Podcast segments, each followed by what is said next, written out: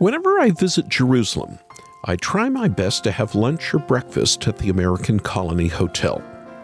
And every time I'm there, I'm reminded of the story of this establishment's founder, Horatio Spafford.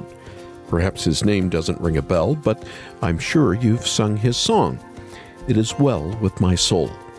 It's one of the most encouraging hymns that Horatio wrote while still freshly grieving the tragic loss of his four young daughters who died in a shipwreck. There are other songs like that in Christianity that come out of true experiences and have been used by the Lord to encourage us in hard times. I'm thinking about Jeremy Camp's powerful song, "I Still Believe." This song came out of the tragedy of losing his newlywed wife to cancer. Welcome to the Great Stories Podcast.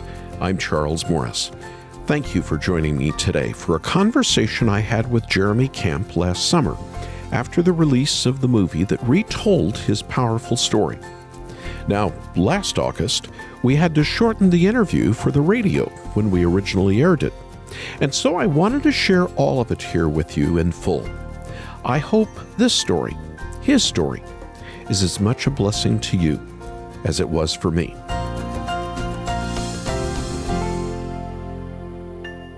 Welcome to Haven Today, and we've been talking about a movie that's just out on D V D. It's the movie I Still Believe, and it's the life story, or part of the life story, of Jeremy Camp. And on the line with us today from Southern California is Jeremy Camp. So, Jeremy, for the very first time, thank you for joining us here on Haven Today. Yeah, thank you, Charles, for having me, and I appreciate it. Well, it's it's a hot summer in Southern California, and we've been calling it a covid nineteen summer. We'll get around to be talking about that and how maybe it's affected your life in a few minutes.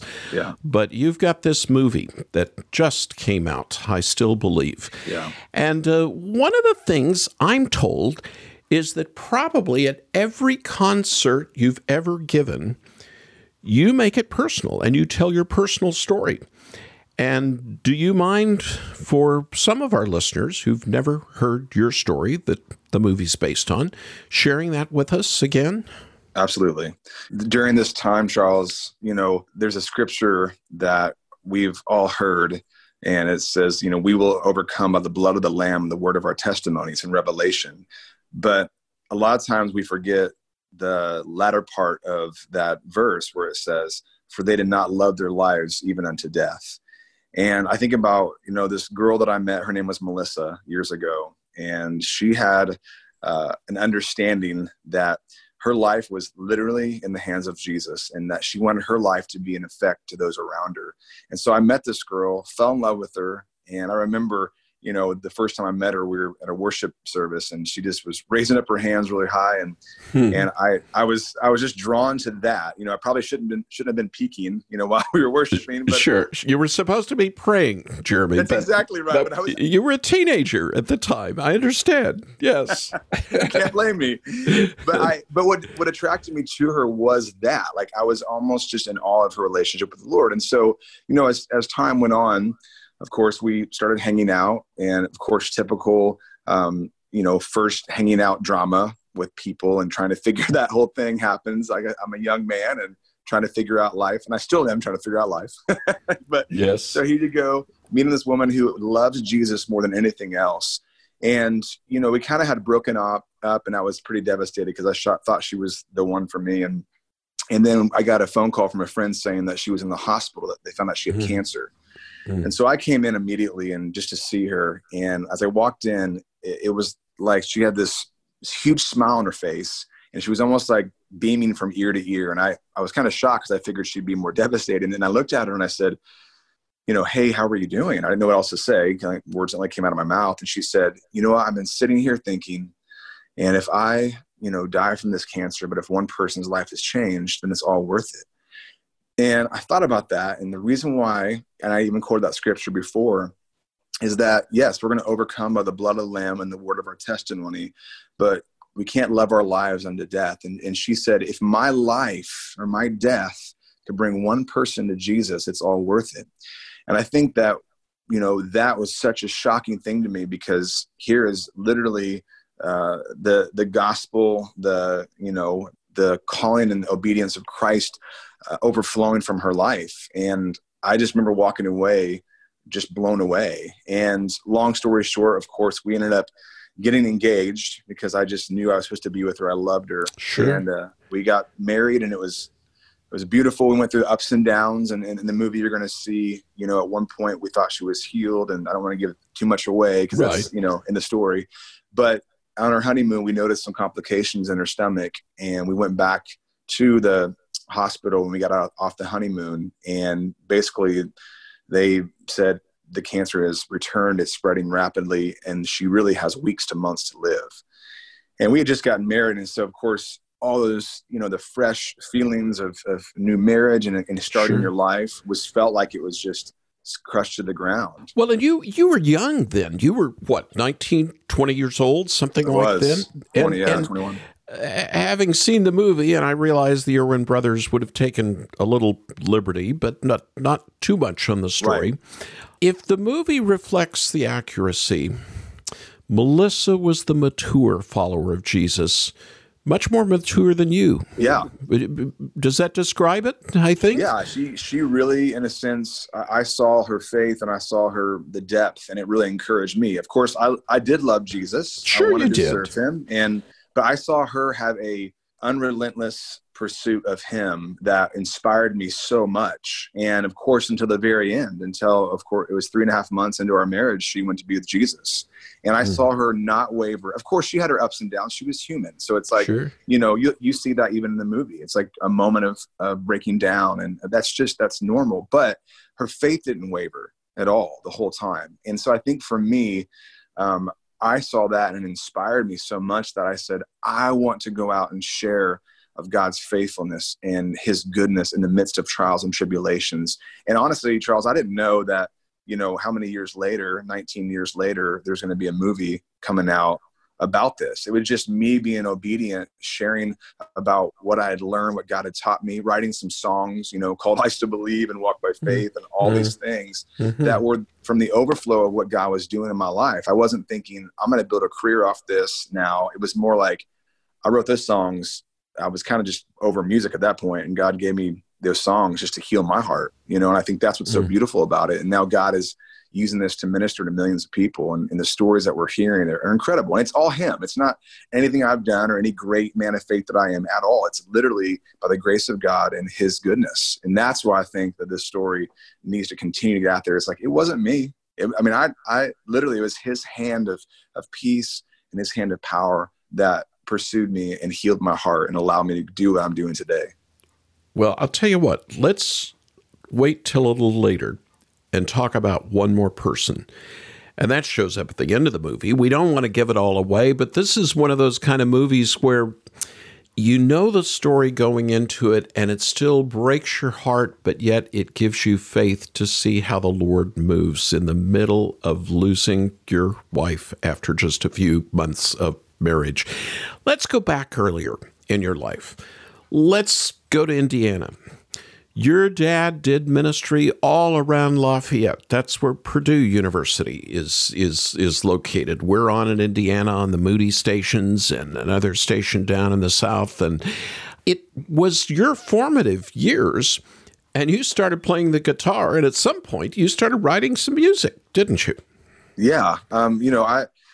Being brought up in a small town, I would just go with my dad places as he's minister, and, and I played sports all my life. And then at one point, you know, I asked my dad to teach me some guitar chords, and I said, hey, I want to learn some guitar chords as well. And so he taught me a few chords, and and really the rest is history. I just realized that, wow, I love this. I started writing songs. Um, it was just an integral part of, you know, watching my dad go out and minister. He would play music, you know, and he would preach the gospel and, and share about Jesus, and I love watching that. And so it was a big, um, I think, culture, you know, creator for me in a sense, watching that be a part, a massive part of um, my life and walking by faith. I mean, literally having times when we didn't have much at all and God would provide for our needs supernaturally. Mm-hmm. And mm-hmm. so I had a, an idea of, of God's supernatural provision and stepping out in faith. And I think it was just preparation for what was to come. Mm. And I guess there were uh, townies, and there were also students at Purdue, and you were one of the townies then growing up there, yes. right? Yeah. a, a, a little battle back and forth between the two, I guess, at times then. Well, I think, you know, you have like a, the majority, there's like twenty thousand students or something, and there's like, you know, forty thousand people, you know? Right, right. Like, so it's like they take over. And it was so rad, though. I actually really, I think, because my dad had such a heart um, for the area, I always saw it as an opportunity, especially because there was people from all over the world that went there. Mm-hmm. And I think for me, it was like, yeah, this is, this is kind of special. I mean, it's like a melting pot of people and you get to minister. So it's, it was, it was a, just the perspective that you have to shift, you know, uh, to make it beneficial. Mm, wow. Well, at what point did you start figuring out maybe you had a gift to write music? People wanted to hear the songs that you had written. At what point along the way? That was just pretty much when you got to Calvary Bible College in Southern California, not too many miles from where I used to live. Yeah. um, it must have happened. Did it did it ease in that you realized that the Lord had given you some talent that others wanted to hear? Or was it like an overnight kind of thing? No, it definitely eased in because, you know, like I said, I grew up playing sports all my life. And so that was kind of a major part of what I wanted to do. And so music was kind of a secondary thing that slowly became something that I realized, oh, I think God's using this. You know, I think it's a, it's an avenue for me to minister. And so I remember, you know, writing my first song, and it was called Set Me Free. And it was me sharing just things that I was going through and asking the Lord to set me free from sin. And so I was realizing I could write what I was dealing with or what God was teaching me um, through music. And I saw how God used that to affect people's lives. And so I went, okay, Lord, if this is what you're doing, then I'm going to walk through it. And so that began the journey of really not me necessarily pursuing. It was just me going, okay, Lord, I realize that I have a call in my life. I went to Bible college and I felt that call. And then at that point it was just like, okay, God, you open the doors because I don't know what to do. And obviously He did. And and that's what I tell people, let Him open the doors. Don't try to kick doors open. And I think right. that right. that is the key to knowing that it's the Lord doing it and not you forcing your way into it. Hey, that's the key for any of us living life, isn't it? We we we want to be able to to be known. We want to do something and be successful. But yet, I think those in the Christian world who the Lord has blessed with some measure of success, right. uh, it just happens. You, you can't lay out a plan and follow six steps or five steps and right. make that happen. It, it, it just happens. And I assume you still have young musicians come up to you and want to know, how can I be Jeremy Camp? You know, how can I be as, as, as, and, and, and, and so I think you just gave me the answer to that question, didn't you? Yeah. I think we kind of think of success as big numbers so often. And God kind of looks at success in the eyes of really how faithful you've been with, with what He's given you. And, you know, someone like me, if He's given me this kind of bigger platform, if I've been faithful with, you know, twenty-five percent of it, and then this person that's been given a lot smaller platform that's faithful, you know, with one hundred percent of it, they've done greater and been, an ex- and yes. it, you know, an extent more of a success in the eyes of the Lord. Not that God loves one person more, but there's more of like, you've been more faithful with what I've been giving you. And so I think that is the key, is just to be faithful where God has you and let Him open the doors. And don't, don't look at success as numbers. Look at it as the amount of just being faithful with what God has in front of you. Well, let me ask you one more question about the movie, I Still Believe. Yeah. Uh, and, and, uh, a little bird whispered this in my ear the other day. John Irwin, who we've had on the program um, also in the last few days. Usually when a movie is made, you go out and you find the actors and you bring them in and you cast them and everything. And Christian movies don't necessarily have Christians doing the acting. Right. It's just the way it is. Yeah. But in this case, a little bird told me that Jeremy Camp, who played the role in the movie, and the woman who played Melissa are both lovers of Jesus. Yeah, they, you know, they actually grew up in Christian homes, and, you know, they really felt connected to the story and the dedication um, of saying, okay, in the midst of the hardest trial, I'm going to trust you, God. And they really connected with that. And they connected with, you know, the love that me and Melissa had. And so they wanted to be a part of it. And so I think I'm very thankful um, that God has really opened up the the doors for those who really get it on all fronts yes, to be a part of yes, it. So it, it yes. was special. And just had the conversations we had, and, you know, at one point K J was doing an interview afterwards with, um, I think it was The View. Um, and he said something about, you know, this project was anointed. And just to hear him say that was so special to hear him say that. You know what I mean? Like, all right, there we go. They may not have known of The View, but of course we knew what he was talking about. Yeah. And so it's special just to hear him say, you know, this project was anointed. And, and I feel like that he really saw God's hand on it and, you know,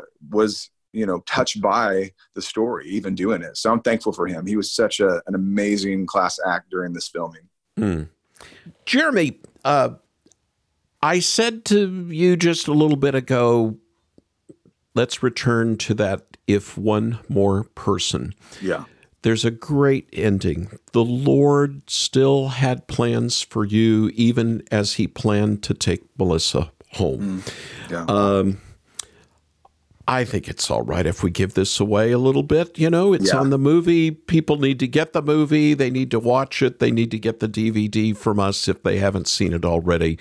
Just how did the Lord keep moving in your life after you lost Melissa?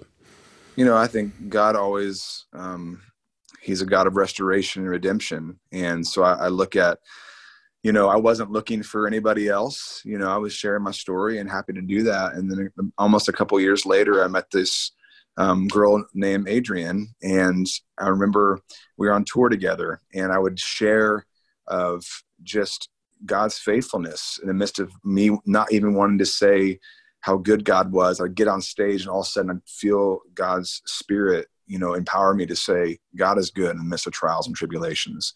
And so, you know, Adrian would be off to the side listening. And one, at one point she's like, you know, I've been hearing your story and it's ministered to me so much. Um, you know, I, I was, I'm one of those people that God has touched because of her life, you know, because I would share that story. Mm. And, you know, little did I know, you know, six months, seven months later, um, we'd be engaged and mm. to be married. And God really has, you know, she has come alongside, Adrian has come alongside so much in being a part of the ministry. And not everything we talk about isn't about the story. You know, right. we, we have so much stuff that we, you know, we have three kids now. And you have your own life together that yeah. the Lord has given you. Yes. Yeah, absolutely. But it's just she, when, when really it makes sense to like, hey, this is a part of my life. She's, she's all for it. And of course with the movie, it's going to bring up that whole thing again. And she goes, listen, it's not about me or you or Melissa, it's about Jesus. So let's mm. do this. And mm. so I'm thankful for that heart. And, you know, I think that's why, you know, God has really put his hand on this, because I think watching her also with her heart being soft towards everything and going, God, I just want you to be glorified. That's what it's all about. And so even with mm. this whole thing where it got shut down after the first weekend, yes. and it was it was a tough thing, you know, because it was in the theaters for one weekend and the first night it was out, it was the number one movie in America. It was number one. And then it got shut down. Lord, why did you do this to us? You know, yeah. and yet God is using it still. Yeah, and I think that's the great thing, Charles, what you just said is God is still using it still, because I think that there's a greater depth to it now that might not have been there if we weren't all going through this, because everyone starts to kind of open their ears and their heart a little bit more when there's something happening beyond our control. And so I think that for us to be able to say, I don't understand, but I still believe, I think is a powerful thing. Mm. Jeremy Camp, uh... anytime I interview somebody, I always put this question out, and I'll throw it out to you right now. I didn't tell you we were going to ask this. Uh, what does Jesus mean to you now, here in twenty twenty? You know, I, I think about, you know, the things that I've learned during this time, and one of the things that, that God has spoken to my heart, um, because a lot of us are going, let's just get through this time. And I feel like Jesus really spoke to my heart and said, I want to get through to you during this time. And I think, you know, he is everything that we need. So when I say, when someone says, what is Jesus to you? That question, I say, he's all that we need. I look through Genesis to Revelation, all throughout God's word, and you can see the names of Jesus. He's the Alpha, he's the Omega, he's the way, the truth, the life. He's our comfort, he's our shield, he's our refuge, he's our provider. He's all everything that we need. So I think that during this time, when we search and say, what do we do? Where do we run to? What's the hope? It truly is all that we need and is found in Jesus. Mm. Jeremy, Here in a COVID nineteen summer, would you please lead us to Jesus in prayer? Yeah. Lord Jesus, I thank you, first of all, that you are in control, that you are very aware of what's happening, God, and that you care about every single circumstance and situation that's going on right now. God, I pray that you would provide that peace that surpasses all understanding, that would guard the hearts of those that are right now going through so many things, through anxiety and depression. God, those that are losing jobs, those that are losing lives, God. I just pray for comfort. God, I thank you that, as that scripture says in Second Corinthians, that we are called to comfort um, those with the comfort that we've been given. And God, you've given us so much comfort. And I just pray that we be able to be the hands and feet of you to those around us. God, we need you desperately. We know that um, even though this doesn't make sense, you actually told us in John sixteen thirty-three, um, that I say these things to you, that you will have peace in this world. You will face trials of many kinds. But you said, take heart, I've overcome the world. So God, we trust you. We know that you have conquered sin and death. God, we know that we can trust you in everything, that we would trust you with all of our hearts, God, and all of our minds. God, that we would just know that you have what's best for us and that you care about every circumstance. So God, we need you. We cry out to you. And we thank you for what you're doing in our hearts. Deepen uh, the work that needs to be done in all of our hearts, God. We need it desperately. I need it desperately. God, we thank you, um, and we praise you in Jesus' name. Amen. Amen. Well, Jeremy Camp, I feel guilty that this is the very first time we've ever put you on the air. We should have had you on ten years ago.